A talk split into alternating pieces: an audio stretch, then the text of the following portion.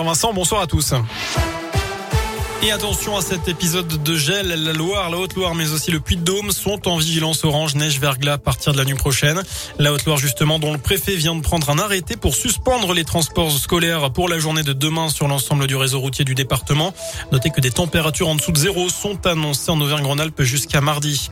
Quel budget pour le département de la Loire cette année? Les élus du conseil départemental se réunissent jusqu'à demain pour en discuter. Budget estimé à 878 millions d'euros. Deux tiers sont consacrés au social, notamment 240 millions à l'autonomie, 120 millions à l'enfance, 107 à l'insertion.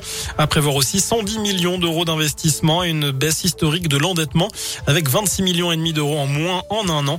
parmi les dépenses à venir, il y aura celle concernant le passage de la flamme olympique. On a appris tout à l'heure que le département de la Loire allait l'accueillir pour un coût de 180 000 euros. 25 communes seront traversées entre avril et juillet 2024. La Haute-Loire a, elle, décidé de ne pas candidater au passage de la flamme, jugeant cet événement trop cher. On en sait un peu plus après le décès du maire de Saint-Éan vendredi dernier. L'autopsie réalisée sur le corps de Jean-Marc Télisson conforte l'hypothèse d'une intoxication par des fumées. L'élu de 69 ans était parti faire de l'écobuage dans une parcelle boisée de sa propriété. Des analyses complémentaires ont été demandées par le parquet selon le progrès. Il faudra plusieurs semaines pour connaître les résultats.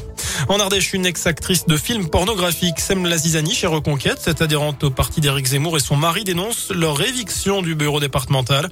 En cause, l'ancienne profession de madame. Le parti leur a demandé de fermer deux blogs évoquant sa carrière, ce qu'ils ont refusé de faire. Un nouveau bureau a alors été formé. Enfin, en football, on connaît désormais tous les adversaires potentiels de l'équipe de France pour la prochaine Coupe du Monde au Qatar. Les quatre chapeaux sont désormais définis avant le tirage au sort qui aura lieu demain à partir de 18h à Doha.